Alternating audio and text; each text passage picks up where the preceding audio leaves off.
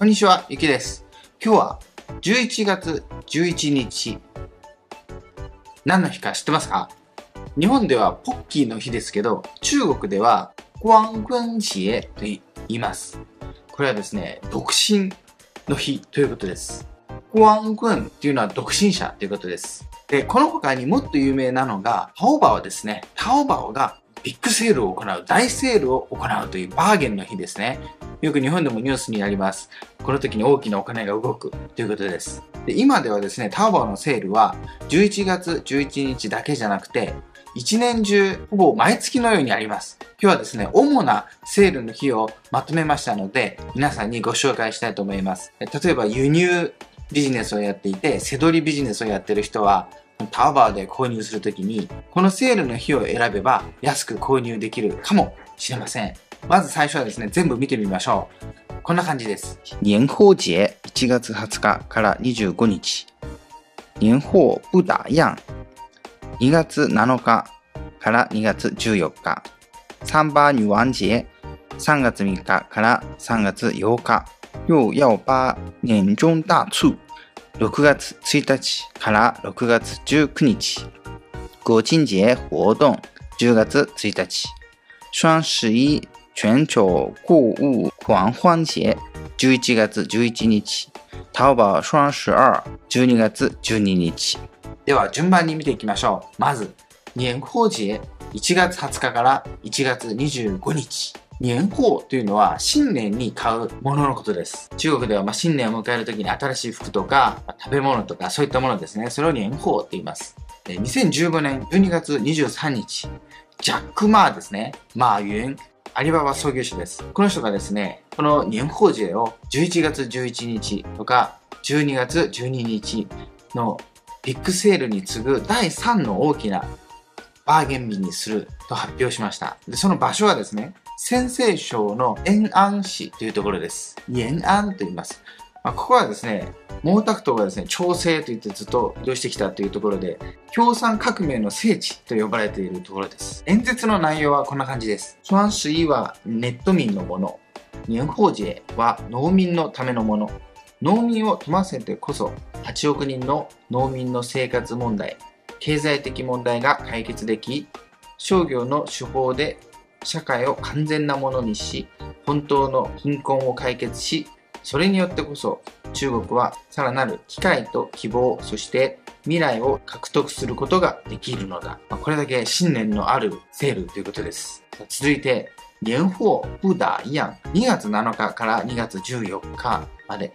これはですね、中国の新年ですね、春節、春節というんですけど、その日によって多少左右します。打烊というのは店じまいということですね。不打烊というのは店じまいをしないということです。新年も休まず営業ということですね。春節ではよく実家に帰る人ですね、自分のふるさとに帰る人たちが、いろんな手土産ですね、手土産とかを買って帰る人がたくさんいます。なので、タオバオで買うんでしょうね。僕は中国に来た、十何年前、北京に行ったんですけど、春節になると地下鉄は人も誰もいませんし、店もやってないんです。タオバオはなかったですから、その時に。なので、食事をすることすら困難でしたね。レストランとかやってないんです。人がまずいません。店も全部閉まっちゃってみんな帰っちゃうんで。なので、今はもうタオバオがありますから、本当に便利ですね。よくあるのは、タオバオで注文しておいて、直接、送り先の住所を実家、自分のふるさとの田舎にするというものですね。そうすれば持っていく必要がありませんね。そのまま届けてくれますから、そういうことですね。うちもそうですね。僕の妻もそのようにして、直接送り先を妻の実家ということにしてます。さあ、続いて、サンバ女王節。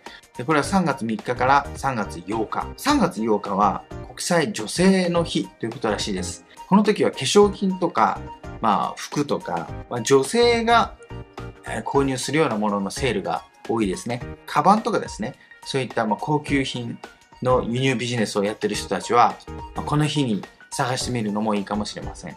次は、618年中大促。6月1日から6月19日まで。6月18日というのは1年の真ん中らしいですね。なので、ここで大セールを始めたそうです。で、今では6月1日からもうこのセールは始まってます。というのも、6月18日の1日だけだと、もう配達物が集中してしまって、宅配の困難とか事故とか招きますので、なのでその長く時間を取ってるそうです。でちょうど、11月11日にセールがありますが、それまで半年もありますから、その真ん中にこういったセールがあるのはありがたいですね。うちでもよく生活用品とか、いろいろペット用品とか購入してます。で次、国慶節活動、10月1日です。国慶節というのは日本語では国慶節、建国記念日ということですね。中国の建国記念日。でここではもちろんそういった特別な日はセールがあります。で中国では10月1日から、7日とか8日、1週間から10日くらいまでが休みで、中国のゴールデンウィークですね。なのでこの時もセールがあって、買い物する人は多いです。で続いてですね、双十一全球購物狂欢節と言います。これは11月11日です。これが一番最初にできたタワーのセールの日ですね。これが一番有名なセールの日です。双十一と言います。で僕と妻もですね、もう10月あたりくらいから買うもののリストを作ったり、もう早々にですね、そのタオバーのカート内ですね、カートに入れたりしてますね。で今年はですね、2022年なんですけど、10月の終わり頃ですね、もう20日過ぎあたりから、そのセールに参加するお店とかが、いろいろ宣伝みたいなのを開始してましたね。で今では11月1日から3日まで、この3日間も同じようにセールをやる店が多いです。というのも、配達ですね。配達とか、お店側も大変ですからね。包装して送って。なので、1日だけに集中されると困るので、分散するところも多いです。しかし、お店によっては、セール前にですね、もともと今の値段を上げて、わざとセールの時にちょっと下げると。実際は、下がってないんですよ。その前に上げてますからね。そういった、ズルをすることもありますから、なので、双十一にあえて買い物をしないという人も多いですね。周りの人に聞くと、あえて買わないという人は多いです。うちもそうなんですけど、年々ですね、必要なものとか、買いたいものというのは減ってきて、だんだん減ってきてますね。その断捨離ですかね。少しずつミニマリストみたいになってきてますね。あまり無駄遣いをしないというか、必要ないものは買わないというふうに。で、周りもそのような感じになってますね。それで続いて、タオバオ、双十二ですね。12月12日。で、これはですね、11月11日のセールが大成功したということで設けられた2つ目のセールの日。で、この日はですね、その11月11日に買い逃したもの、12月12日に、買おうという人が多いんですね。始める前は、もう11月にあるんだから、この日に買う人はいないだろうと思われていたらしいんですけど、実際作ってみると、商品もかなり大きいそうです。で、これらがですね、ざっと1年の主なタオバオの日でした。で、最近のそのタオバオセールの特徴と注意点を見てみましょう。今あるのは、一つの商品が安くなるのではなくて、満減というイベントです。イベントというか、ルールっていうんですかね。例えば、満99減50とか、満300減100とか、そんな感じです。例えば、これは99元になったら50元割引。300元、商品が300元になったら100元割引というような感じですね。で、それも同じお店じゃなくていいんです。そのイベントに参加しているお店です。その参加しているお店の商品の合計ですね。なので、一つの店じゃなくてもいいんです。例えば300円に行けば100円安くなりますよね。しかし600円に行っても、300円分の100円しか割引されません。なので、600円分買うなら300円、300円に分けて、2回に分けて注文した方がお得です。詳しくはですね、下のブログですね。僕のブログ、チャイナサプリって言うんですけど、そのブログ内で紹介してます。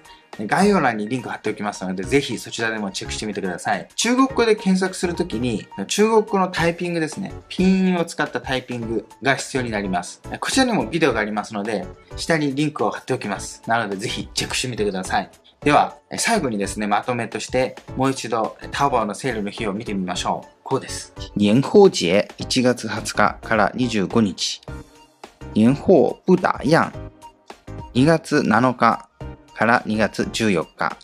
三八女王節3月3日から3月8日。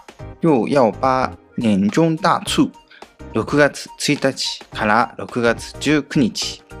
国慶節活動10月1日。双十一全球購物狂欢節11月11日。淘宝双十二12月12日。少しでもためになりましたら、グッドボタン、それからチャンネル登録、これですね。こっちですか？クリックしてください。ではまた次回お会いしましょう。さよなら。